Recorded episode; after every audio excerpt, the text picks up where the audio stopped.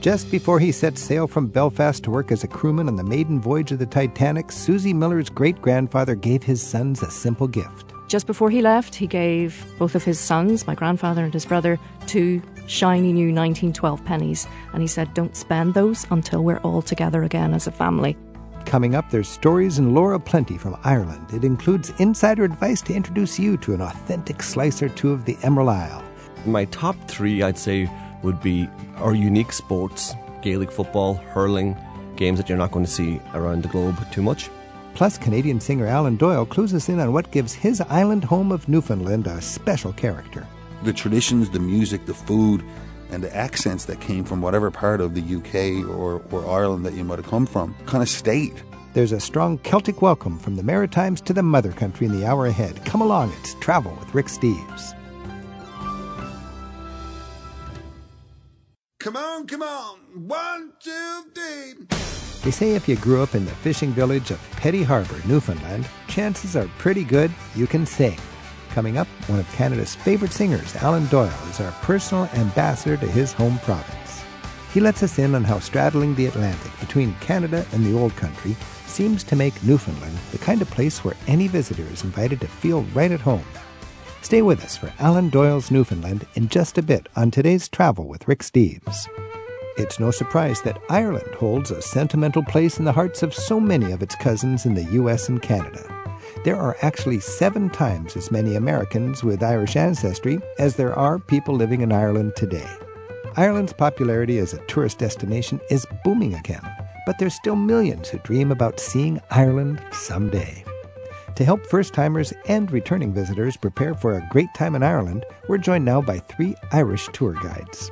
Dara Herlihy comes from Dingle on the rugged west of Ireland. That's where his family runs a music shop, where a jam session of traditional Irish musicians might break out at any time.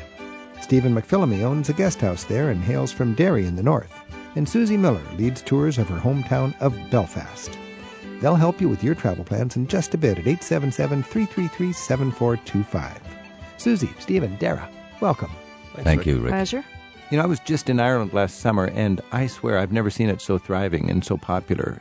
What is going on with Ireland lately? Have you noticed it, Stephen? Absolutely. We've actually got more tourists now coming to Ireland than inhabitants. Last year, we had 10 million people come to visit Ireland, which is a record. And how many people living in Ireland? There's 6 million of us living in Ireland. Oh, my goodness. And I think it's just, you feel the affluence. I remember Ireland used to be, frankly, pretty dreary and depressing in the countryside. There's just no jobs and people were kind of grumbly. Yeah, I think... Dara, have you noticed in Dingle? You live in the west coast. Yeah, after the economic downturn in 2008, ever since we had a couple of slow years, and in 2014 there seemed to be a very large pickup in Ireland and the wheels are really moving, or so to speak, and Ireland is just booming at the moment. All of you take groups around Ireland, and I was impressed not just by, a great castle or a great museum, but the experiences.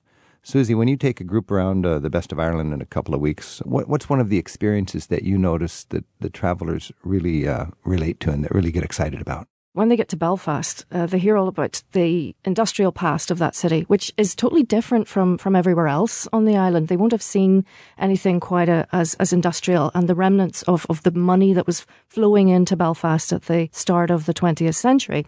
And that manifests itself through huge new visitor attraction that's in Belfast called Titanic Belfast. And it tells the story not only of Titanic, but of the shipbuilding industry that was there. And a lot of people come to Ireland and they don't even know that Titanic was built in Belfast, which is partly our fault because we didn't talk about it for years. Right. But now we've really grasped onto this. And it's being in the place and seeing the outline of that huge big ship and being on site, I think, is very special. Now, you've got a connection with the Titanic in your family, don't you? I do, yes. I'll give you the short version of this. You know, I can make this last half an hour sometimes. But basically, my great-grandfather was on the Titanic. He was one of the crew. He was assistant deck engineer heading to a new life here in the States. And unfortunately lost his life in the disaster. Just before he left, he gave both of his sons, my grandfather and his brother, 2 shiny new 1912 pennies. And he said, don't spend those until we're all together again as a family. Of course, that didn't happen. I still have those 2 pennies. And just recently, thankfully, for all of us who are curious about the Titanic, this wonderful Titanic exhibit in Belfast is there to tell the story. But beyond the great sights, Stephen, what's something that is just an intimate experience in Ireland that you enjoy sharing with the travellers? Yeah, we have many cool experiences in Ireland that people won't enjoy in their own countries. And I could give you a list of 10, but in my top three, I'd say would be our unique sports, Gaelic football, hurling, games that you're not going to see around the globe too much. We have great dancing, and I don't just mean Riverdance, because that's very famous and anyone can go see Riverdance here and there, shows like that. But, you know, if you're driving around Ireland, you can stop off and go off and find an Irish dancing school and maybe have a lesson yourself, or just watch young kids dancing, not in the pubs, but away in the community centres and the parish halls and different places like that. Also in Ireland, we have a great tradition of horse racing, and people can stop off and watch a good race. They could go to maybe the Irish National Stud or a stud farm and not just see the horses being raced, but see them being produced as such, you know, with loving care and affection by people who've bred horses for centuries. I have had so many just impromptu, serendipitous encounters with young people dancing in Ireland. I mean, I think part of the whole beauty of the end of the Troubles is kids learn to dance together. I was just in Belfast, and the kids are just in the hotel lobby dancing for the visitors. Dara, your family runs a music shop in Dingle and just celebrates the music. Dara, Stephen talked about sports, and yeah, we know soccer, but hurling and was it called Irish football? Gaelic football. Gaelic football. If you want to enjoy hurling as a tourist, how would you best do that? To enjoy sports in Ireland, I mean, hurling in particular, it's kind of regional, so it depends on what area you're in. But every Sunday we have hurling games, and we tend to go to them. So there are hurling, that's a Sunday activity. It's a Sunday activity. Throughout the summer? It's a very family-orientated activity. It's all year round, but particularly high season is in the summer. And would these be, I mean, if you go to Croke Park in Dublin, it's going to be more tricky to get a ticket perhaps, or more expensive. But if you're just in a small town, are you likely to stumble onto a hurling match on Sunday? Yeah, in a small town, you'll more than likely stumble onto a hurling match. It depends on the area in which you're in. Now, I'm from Dingle in County Kerry, and that's probably a Gaelic football area, you know. Okay. Hurling, to me, I've been to a couple of hurling matches, and it is breathtaking. It's the fastest game on the ground. I always call it, it's like, because Americans don't really know hurling a lot, and I say it's kind of like airborne hockey with no injury timeouts. It's kind of like hockey, isn't it? You try to get the puck down. It certainly is. They say it's the fastest game on the ground. It's a wooden stick, and the little ball is a leather ball. It's called the schlitter. It seems to me as a viewer there's almost no rules. I mean, it's brutal. It is brutal, but it's definitely not as brutal as rugby. I'd say that's probably more of a... What do you enjoy more? You know, definitely rugby. Because you're from the Southwest and rugby is a bigger deal. I am from the Southwest, yeah. One way or another, when you're travelling on Ireland, you can check out a sporting event, and I would think that's a great traveller's tip right there. Stephen, one of the greatest gifts any Irishman has ever given me was you taking me to the stadium in Dublin. In Dublin, that's right, yeah. And we learned a lot about enthusiastic sport fans. Yeah, that's true. And remember, the thing about Gaelic sports is you can only play for the team where you're from. So when two teams come together, it's also two regions or two villages or two parishes coming into war. Is that right? Because in America, it's just free market and it's players will jump ship just for more money.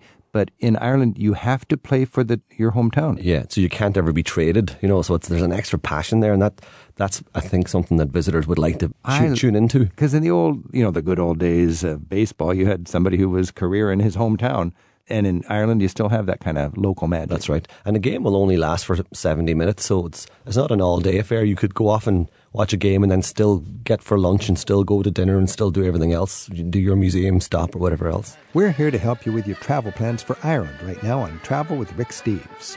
Our guests are Dara Herlihy, who lives in Dingle on the wild southwest coast of Ireland, Susie Miller, who leads tours of her hometown, Belfast, and Stephen McPhillamy. He was raised in Derry in the north and opened a bed and breakfast in Dingle a few years ago. They're all professional tour guides who specialize in taking American visitors around Ireland. Stephen, I've heard of an experience you take people on that's called a slog in the bog. What's that? Well, a good chunk of Ireland is peat bog, so it's just mushy, soggy, wet land, not very good for growing anything. And so we do cut the turf, though. We cut peat from it to burn in our fires, but it's very spongy, and often we'd stop the bus there and let people out, and some of them just like to bounce up and down.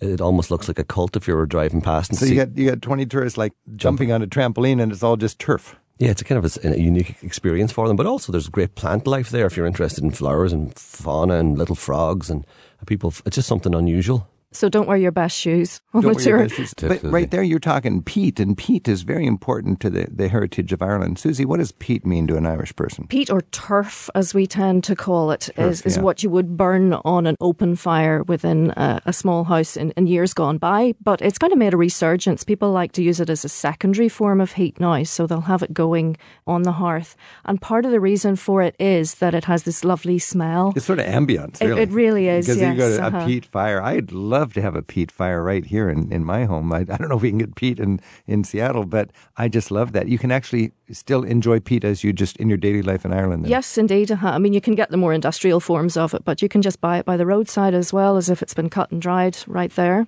Cut and dried. I love this sort of romantic notion that they say a good man can cut enough peat in one day to keep a family warm through the winter.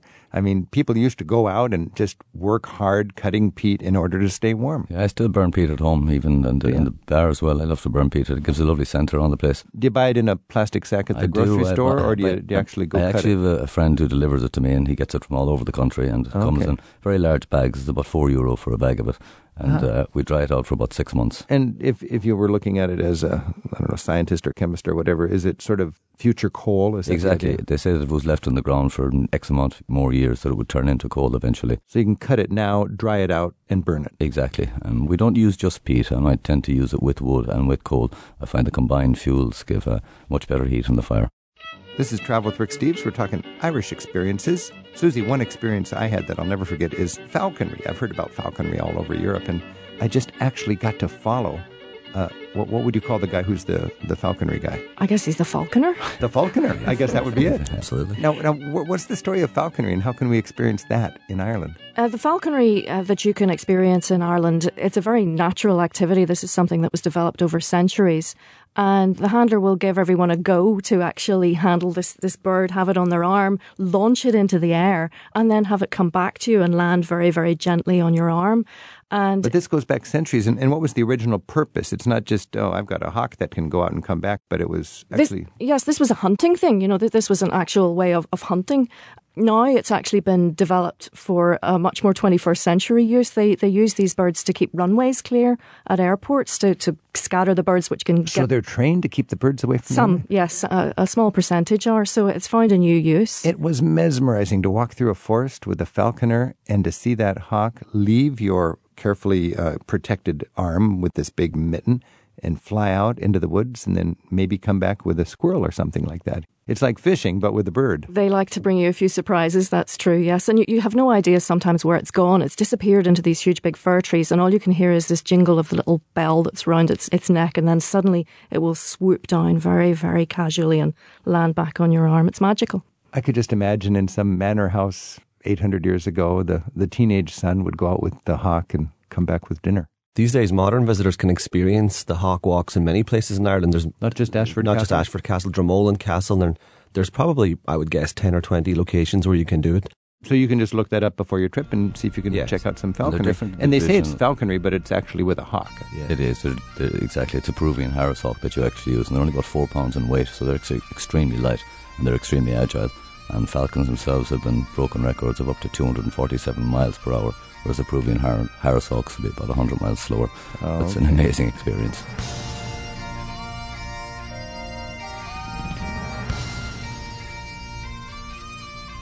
We'll check in on the phones in a moment at 877-333-7425 as our Irish tour guides, Stephen McPhillamy, Dara Herlihy and Susie Miller, help you get ready to enjoy Ireland like you belong there. It's Travel with Rick Steves. The lead singer from the Canadian folk rock band Great Big Sea has been busy lately putting out his third solo album, his second memoir about growing up in Newfoundland, and playing roles on popular TV dramas. Alan Doyle joins us in a bit on Travel with Rick Steves for a look at what makes his home in Newfoundland feel really inviting. Right now, tour guides Stephen McPhillamy, Dara Herlihy, and Susie Miller are here to take your calls at 877-333-RICK. With tips to help you experience the best Ireland has to offer. Stephen, one of the great experiences in Ireland is to enjoy the beer. And when you order a beer in Ireland, in most of the island, you just get a Guinness. And there's more to a Guinness than just pouring it. Tell us a little bit about how to draw a Guinness. Well, you see, it takes about 3 minutes for a Guinness to be poured properly. The angle's important. You'll hold it at a 45-degree angle. You'll pour it, say, 2/3 of the way, but then you have to let it settle. Often in my little bar, I'd put the pint of Guinness up and it would only be 2/3 full, and guests come and take it away, and they don't have the... They're shy. They don't want to say, God, you haven't finished the rest of the Guinness. I'm like, don't touch it. It's not finished yet. You eat it. So you never want to rush a Guinness. Yeah, you have to wait until it turns black, and then you finish it off by pushing the tap forward, because you pull back the tap to start. That'll give it gas. And then when you're finishing off, you push it forward and there's no gas. But you have to let it settle. And then when you have a creamy white head and this perfect black body on it, then it's just ready to go and be devoured. Now, Dara, you actually run a pub in Dingle. And I understand Guinness is a stout, right? And in much of Ireland, when you say you want a beer, you'll get a Guinness. That's correct. But in some of Ireland, you'll get a Murphy's, won't you? Yeah, it depends what part of Ireland you're in. But Murphy's is predominantly used in Cork. So it's really territorial to Cork itself. And you wouldn't order Murphy's anywhere else in Ireland, only Guinness. And the reason being is if you're down in Dingle and if somebody's got Murphy's on draft, you can be sure it's not selling. Therefore, you'll be drinking sort of a beer that's not a true representation of its flavour, like you get in Cork. Or so you want fast turnover, so you do, because you get the better quality. Yeah, keep your lines clean and high volume. That's the key to a good pint. That's one more reason to go with the local specialty, is because it's going to be a fresher beer. Yeah, you'll know all about it the following day. This is Travel with Rick Steves. We're talking Ireland. Our phone number is 877-333-7425. And Vicky's calling in from Tonganoxie in Kansas. Vicky, thanks for your call. Thanks for having me. I had a question. I'll be going to Ireland with my husband and my adult daughter for the first time. And I was wondering if I would be able to use my credit card like I do in the States, or do I need to get more euro and have them on hand? Dara, what's the story with credit cards for American travelers in Ireland? Your credit card is widely acceptable throughout all of Ireland. Something to be aware of is that when you go to small little towns like Dingle or Kinsale or, you know, some parts of southern Galway, so on and so forth, credit card isn't really accepted in bars. So you can withdraw cash from any ATM machine. You can check with your card provider, but generally there's no charge for using your ATM machine in Ireland. And of course, let your bank know that you're coming to Ireland, because otherwise they might put a block. They might think that the Irish leprechauns have taken your card and it's been stolen. So make sure they know that you're in Ireland, or they'll block it and you'll be stuck with no money for a few days. Vicky, where are you planning on travelling in Ireland? Well, first we're going to go to Dublin, and then we're going to actually stay in an Airbnb that's a castle close to theirs, and then on to Cork, then on to Galway, and then back to Dublin. Sounds like you've got a good plan. Yeah, I hope so. We're really looking forward to it. Have fun on your trip. Okay, thanks so much. Thanks for your call. Scott's calling from Reno in Nevada. Thanks so much for taking my call, Rick. Yeah. My wife and I have traveled to Ireland in our slightly younger and more carefree days, but we're looking to take our children for their first trip to Ireland. Our children are currently ages 6 and 8, and we're looking probably this fall to take them on about a week-long trip. And I'd love some ideas and recommendations for just some can't-miss sites or experiences for kids that age. Good question. What do you think, Susie? Do you know where I would start you off right away is a museum that's opened recently down in Dublin. And when I say museum, you think, oh no, kids hate museums. But this one is really interactive and great. It's called Epic Ireland, and it tells the story of how Ireland has spread out across the world and what Ireland has done for you. It's done in a really imaginative way. It's colourful, it's interactive, and I think your kids would really enjoy it. And it'll give them the basis for knowing what Ireland is all about. And then right across the street, tied up on the harbour side, is the famine ship. Indeed, so it's called the Jeanie Johnston. It's a replica of a famine ship, a tall ship, which would have taken immigrants across to places like Canada and America in the 19th century. And you can climb all over that and get the feeling of what it would have been like on board. So, yeah, that's a good one too to knock off. But you're forgetting the number one museum in Dublin, the National Leprechaun Museum.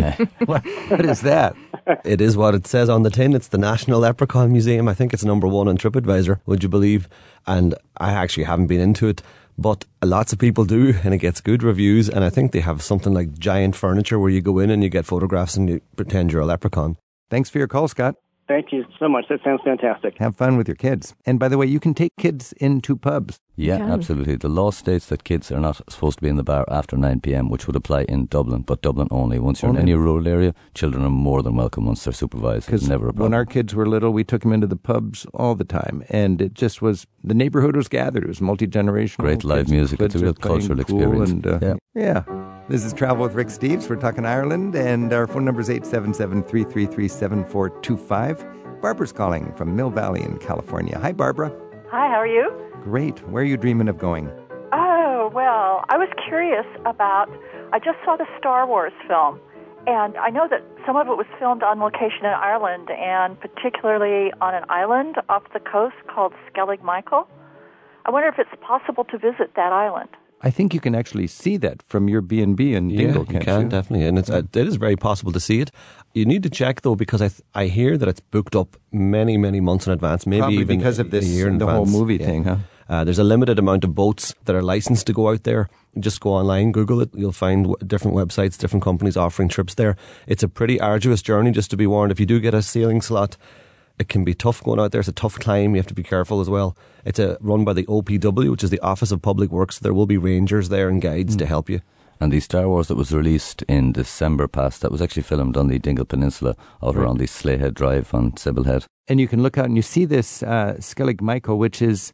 it's a desolate rock, and what feels like in the middle of the ocean. It's as far as a monk could get away from civilization. If you were a monk in that part of Europe and you wanted to go into the desert, because monks wanted to be, a hermit monk, there's no desert, but you could go out into the ocean and camp out on this rock and eat pigeon droppings or whatever they ate, I don't know, mussels, and just live a very austere life. And In between Viking attacks in a long, dark winter in a land where the Romans said, I don't even want to bother with that, let's just call it winter. Land of Hibernia.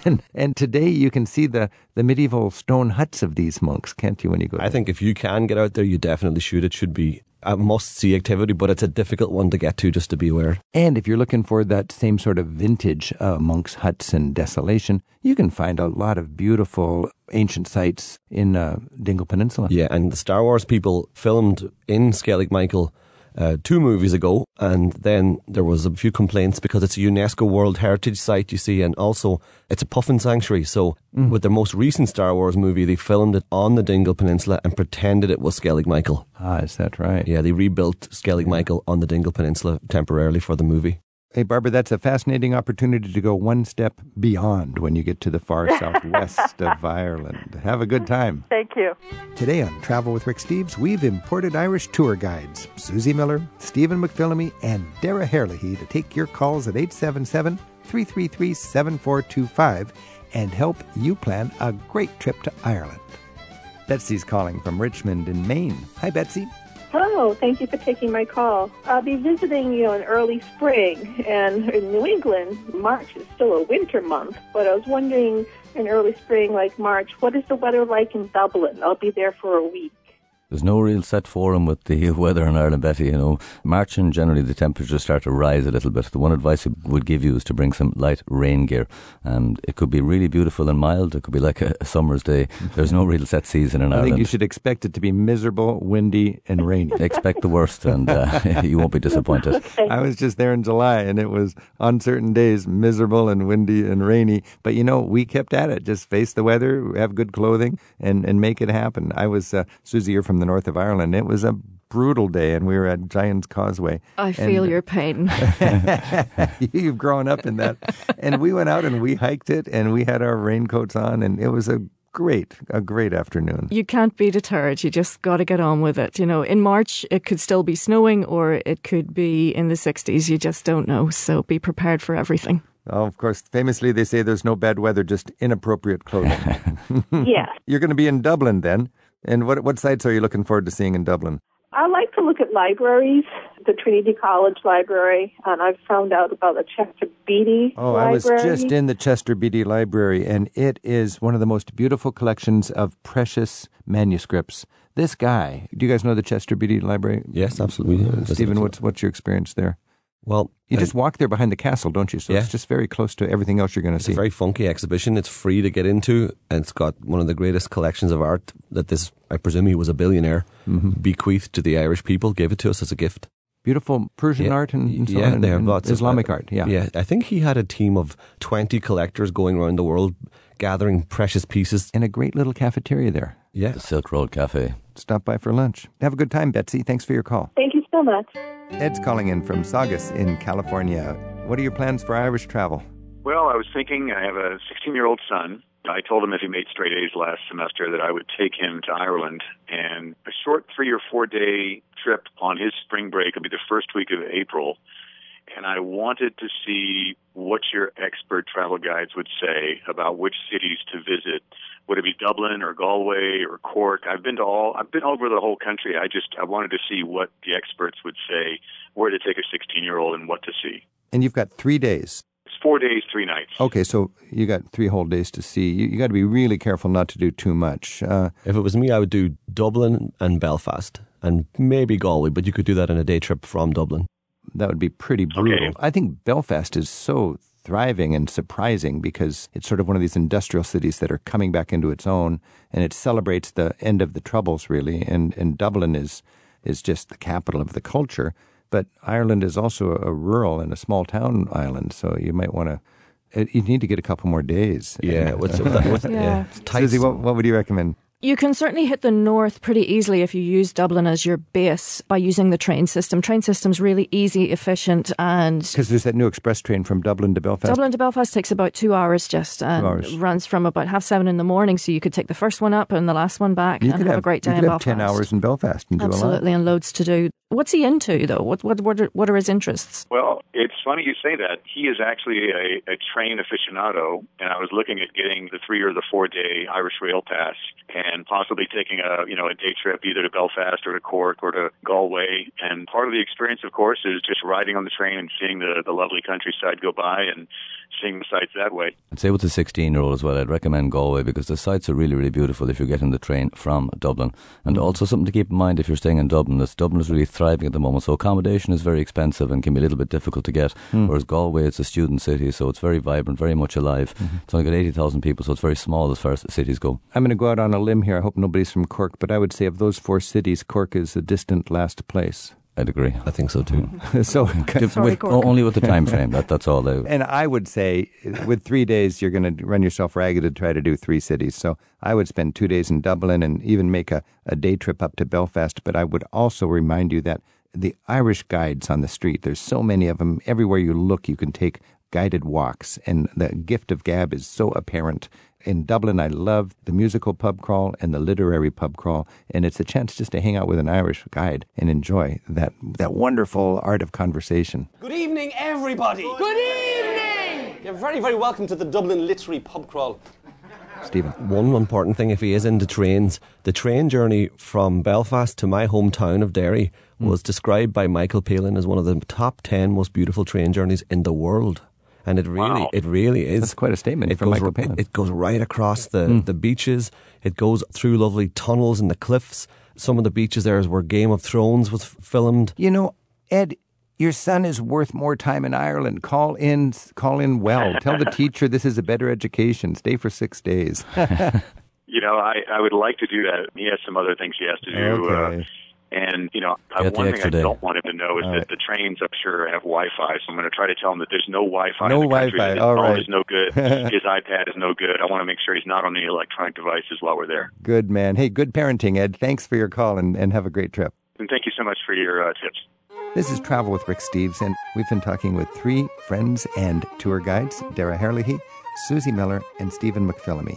And I'd like to close out just with your favorite little intimate thing about Ireland. I mean, for me, I forget all about soda bread until I get to Ireland, and then I have this amazing soda bread love that is rekindled every time I get to the west of Ireland. What is it about the soda bread, first of all? Who can tell me what the magic of the soda bread is in Ireland? Well, I think it could be something to do with our water. It's a good quality water that we're drinking in Ireland, and when I bring my guests into the kitchen and let them actually participate in making bread, just their eyes light up. I think Americans love bread in general, but it's a different style of baking in our part of the world. Am I calling it the right thing? Soda bread? Yeah, it's traditional Irish soda bread. And it's just your basic hearty bread. It is, and it's unsweetened, so there's no sugar inside it. And I always remember growing up, my mother's... so that's my little intimate detail. I'll let you, all 3 of you, just share yours. Dara, what is your favorite? Oh, mine has to be a pint of Guinness. A pint of Guinness. No doubt about it. And don't rush it. Absolutely not. Never rush a Guinness. And part of a pint of Guinness is, I think, the atmosphere that surrounds you. Yeah. How do you choose a good pub? Look for a pub with good music. That's my recommendation. Another tip is if a pub does food and music, one is usually lacking. Susie, what's your favorite tip? For me, first-timers should really make an effort to get to know the locals. Just sit down and talk to people. We're a friendly bunch and we're so funny. We talk about crack, crack meaning the fun, the conversation, the laughter. So if you see good crack on the sign of a pub, they're not selling anything that's illegal. Correct. This is just bragging about the conversation. Indeed, yes. Uh-huh. And that's how you get to the heart of the country, I think, is experiencing our sense of humour, which is unique. Well, how are you going to meet an Irish person? Just go sit down beside them at the bar. It's as easy as that, or in a restaurant or any public place. We're happy to talk to you. Ask them what time it is. Ask them what the weather's going to be like tomorrow, and immediately you're in a conversation. There you go. Stephen. My favourite little thing about Ireland is the National Tidy Towns competition. It's this cutthroat competition that happens every year, and every town has to enter. It doesn't matter if you want to or not. You're entered, and the results are then published in the national media, in the newspapers. So every town wants to compete with the neighbouring town to be better and tidier, and you get points for cleanliness, obviously, and no litter, colour. You have to have loads of flowers. Ireland used to be grey and drab until this competition came in the 1950s, and now everybody thinks Ireland is synonymous with purple buildings and green buildings and bright yellow, and it's all in the last 50 years. It's really cool. I was driving through one of the national winners recently, one of the little villages, and as I was driving through, my gas tank on the car was sort of burst open a bit, and I left a big trail of gasoline down the middle, or petrol as we say, down the middle of the street. They came charging after me. They're like, "What have you done to our town? You're messing it up. You're messing it up." Don't they have a sign at the beginning of the town that says a national winner or some kind of a winner? If they have one, that's their biggest badge of honour, is to put that big sign out saying National Winner of Tidy Towns. All right, so we got Tidy Towns, we've got the crack, and the Guinness. There we go. And the soda breath. Dara, Susie, and Stephen, thanks so much for helping us better understand the Emerald Isle. Thank you, Rick. You're very welcome. When the sun goes down or Dublin town, the colours last for hours old. The lights come on, the night's a song, and the streets all turn to gold. A gentle mist called heaven's kiss, like teardrops off an angel's wing. Don't you know you'll cleanse your soul with a walk in the Irish rain? Stephen's back with us in a couple of weeks, along with singer Kathy Ryan, to tell us about St. Patrick and a few of Ireland's other favourite saints on our Easter edition of Travel with Rick Steves. You can sure feel a strong tug toward Ireland in the small fishing village in Newfoundland where singer Alan Doyle grew up. He tells us how his Irish ancestry helped the Doyles up on Skinner's Hill get a reputation as pretty good musicians around his hometown. It seems like Newfoundland can always give you something to sing about. We'll find out why next on Travel with Rick Steves. We're at 877-333-RICK.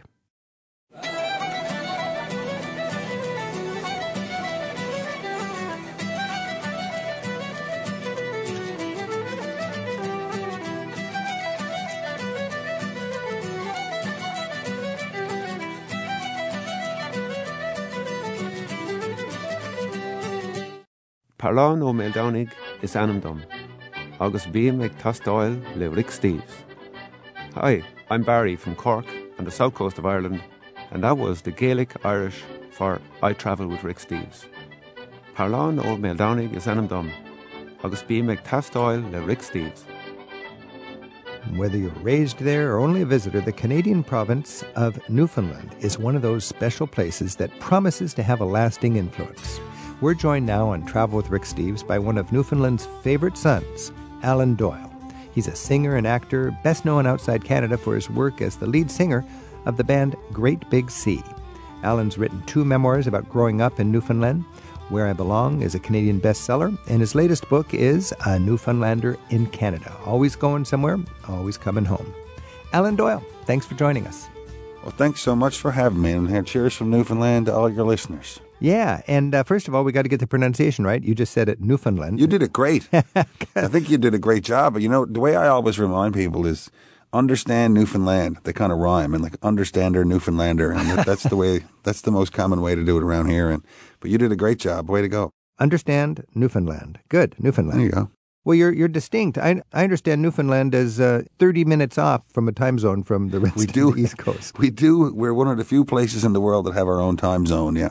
And so we're 30 minutes ahead of Atlantic Canada. So that puts us 90 minutes ahead of Toronto, New York, and everything in the Eastern time zone. So I was at least in a half an hour or 90 minutes ahead of everybody else. Somebody told me that was just because Newfoundland wanted not to be forgotten by the rest of Canada. So every time they say 6 o'clock tonight, 6:30 in Newfoundland or something like that. Yeah. One of the things that I talk about in that book you mentioned called A Newfoundlander in Canada, the most recent book, is about discovering for myself as an islander how far out in the ocean Newfoundland is. You know, because if you grow up like on an island, you spend your young life trying to convince yourself and everybody else that it's not that far away from everything. Right. You know, until you start traveling and you go, oh, wait a minute. Yeah. It actually is quite a ways from everything. And it's cut off in more than geographic terms. I mean, when your grandfather was a kid, a Canadian was somebody who lived in the country, the next country over, right? That's right. Well, the weird twist of history and politics for me and my father were born in the exact same little fishing town called Petty Harbour. But me and my father were born in different countries. Right? He was born a Canadian, right? I'm a first-generation Canadian.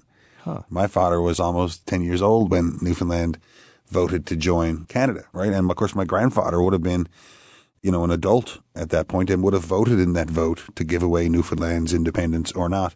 And I don't need to wonder how he voted because he told me a lot. Well, and it wasn't to join another country. It was to keep our own, you know. But, of course, I was born in Canada, right? So in the oddest twist of fate, I'm a first-generation Canadian, and I always joke when I'm touring and playing music in the United States, you know, we're kind of like the most recently joined island province. We're Canada's version of Hawaii.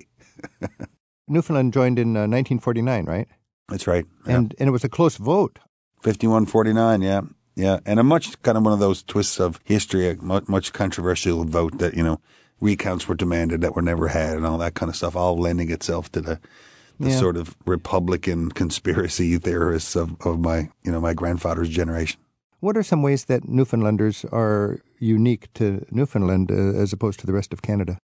I think the first things I would talk about is in music and art and culture and the things that people, the humanity of it all. The settlement patterns here in Newfoundland, of course, primarily came from southern England and southern Ireland, you know, other than the First Nations and Indigenous people. But 550-odd years ago, Southern Irish and Southern English fishermen started coming over here in the summertime and started fishing the cod stocks. And then slowly but surely, they started staying through the winter, which must have sounded crazy at the time, you know, in the 1600s or whatever, to say we're going to stay in Newfoundland for the winter. And that's how the coasts of Newfoundland became populated. So the traditions, the music, the food, and the accents that came from whatever part of the UK or Ireland that you might have come from kind of stayed, right? And so they became fixed in time. So there are accents in Newfoundland that are like parts of Southern Ireland were, you know, in the 1600s. And those accents probably don't even exist over there anymore. But so it was isolated. And up until very, very recently, you know, Newfoundland, like my parents grew up in, you know, the 1950s and 60s in Newfoundland with really only exposure to the tiniest little bit of Canada or to the U.S. Mm-hmm. Most of the experience and stuff was still came from the other way. So it was European facing. Yeah. And, of course, most of our visitors then were people who were on ships coming back and forth. Like the Portuguese White Fleet used to be out in front of my little fishing town every summer. Yeah. We used to sell codfish over there. Not, you know, we used to sell it the other way, not this way. So very connected to Europe. Whenever I go back to Ireland, I always call it the mother country. The mother country. Wow. You know, a fella said something to me the other day, and I never heard it before. Because, you know, most of the Irish immigration into North America, of course, people think of the mass immigration to New York and to Boston and Chicago, right? And those all happened within decades of each other, you know, after the famine and all that kind of stuff. Right. But, of course, the Irish immigration to Newfoundland was very trickled and happened long before any of that. And this guy had a term, and I had never heard it before, but he was an Irishman. He said, yeah, you guys are the swimming Irish. The swimming Irish. And I thought that was fantastic, and I'd never heard it before. Good. He was from the south of Ireland, and he said that's what they called people from Waterford and stuff called Newfoundlanders. Was the swimming Irish. And you call them a great name for a band. Or the Nitsy Pumpkin. Yeah, that's right, Nitsy Pumpkins, yeah. What's the Nitsy Pumpkin? That's in your glossary in your book. Yeah, that's a unique one, man. That's very unique to, and again, I used it in that first book to demonstrate to people that there are places in Newfoundland, of course, that are just kilometers away from another place in Newfoundland, but were never connected by road and barely connected at all by the ocean. So they had things and terms and foods and dances and songs that lived exclusively in those communities.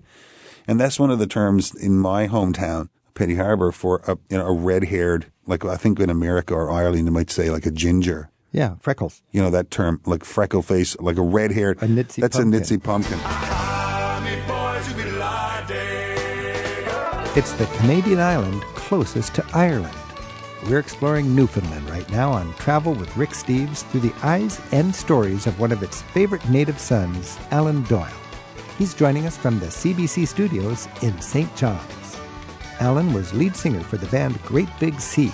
Now, with 3 solo albums of his own, he's a leading figure in Canada's Celtic-flavored East Coast music scene.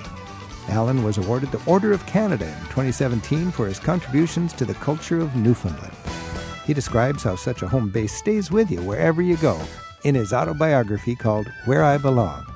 His follow-up book is A Newfoundlander in Canada, always going somewhere, always coming home. His website is alandoyle.ca. Rick in Tucson's on the line with us at 877-333-7425. Rick, I hear you've been to Newfoundland. Well, my wife and I had a chance to drive around all of that marvelous island a couple of years ago, primarily because we wanted to get up and visit where our Rellies first hit the New World, up at Leonsa Meadows at the very north of the island. But one of the great stories we heard when we were there, which it had sort of been in the back of our memories from back in 9/11 days when all the airlines were forced to land outside the United States, is Gander, which is in the middle of that island, hosted, I don't know, something like 40 superjets full of passengers, and the people took them in. And I wondered what's happened with that and how's that going? Well, thanks very much for coming to visit first. It's always nice to have you. Yeah, so the most significant thing, of course, about the Gander's involvement in 9/11 is that it's been turned into, you know, it's literally the story of legends and it's been celebrated in song and story, so much so that arguably the most successful show running on Broadway currently right now is a show called Come From Away. And nominated for Tony's, just got nominated for a Grammy.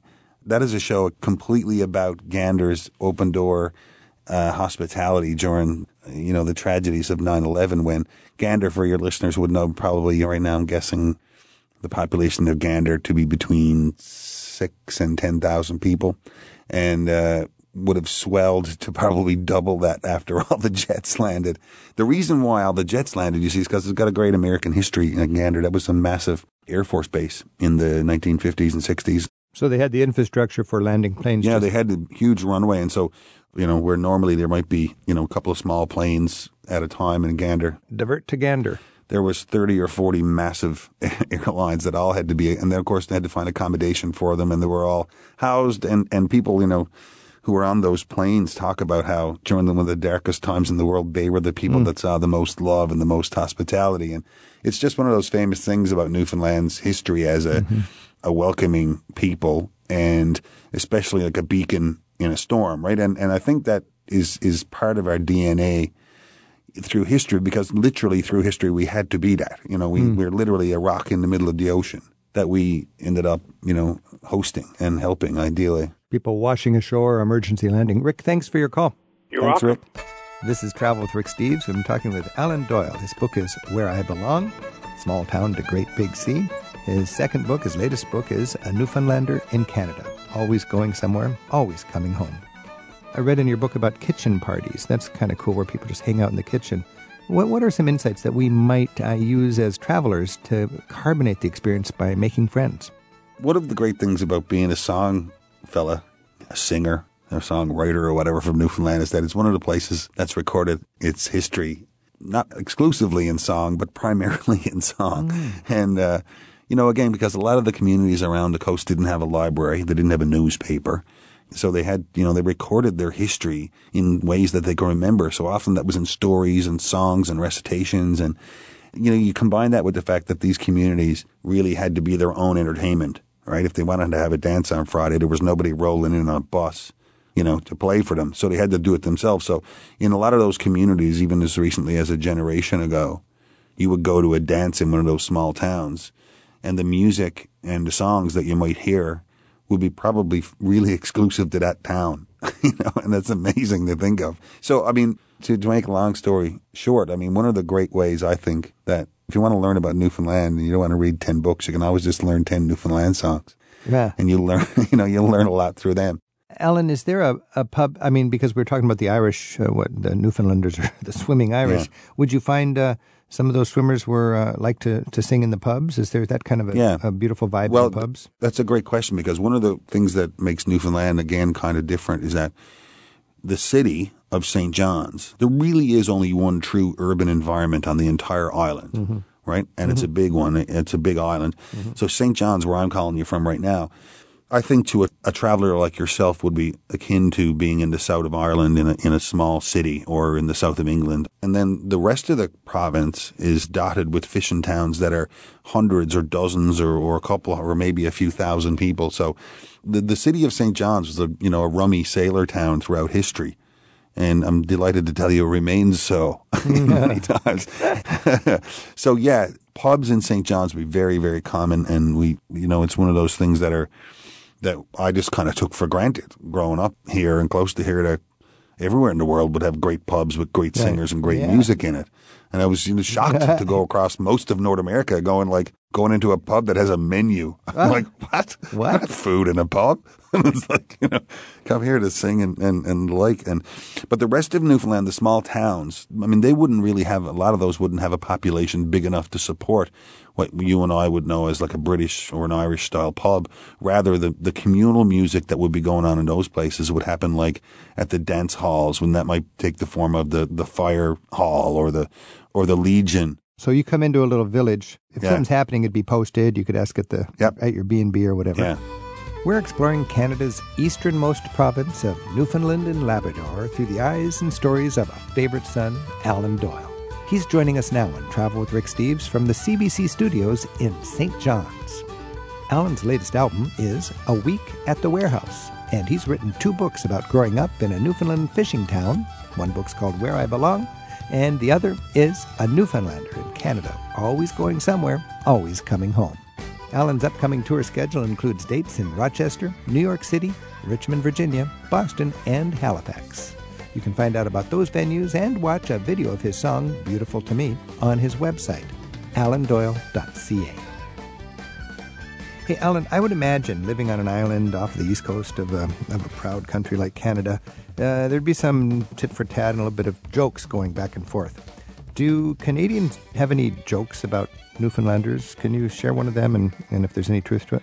I mean, the history of it in Newfoundland, of course, is that in the 1960s and 70s, there was like a series of like Newfoundland joke books, often called Newfie joke books, that made its way around the country and the like, and were really just about, Newfoundlanders being either lazy or, drunk or out of work or whatever. And as a kid, they never rang for me because, like I say, I lived in a 24-hour town where people got up at 3 o'clock in the morning, and I was like, who are these jokes about? Like, where are these people, that are supposed to be lazy? Like, they got to come here and cut out some cod tongues and see what lazy is. Yeah. Yeah.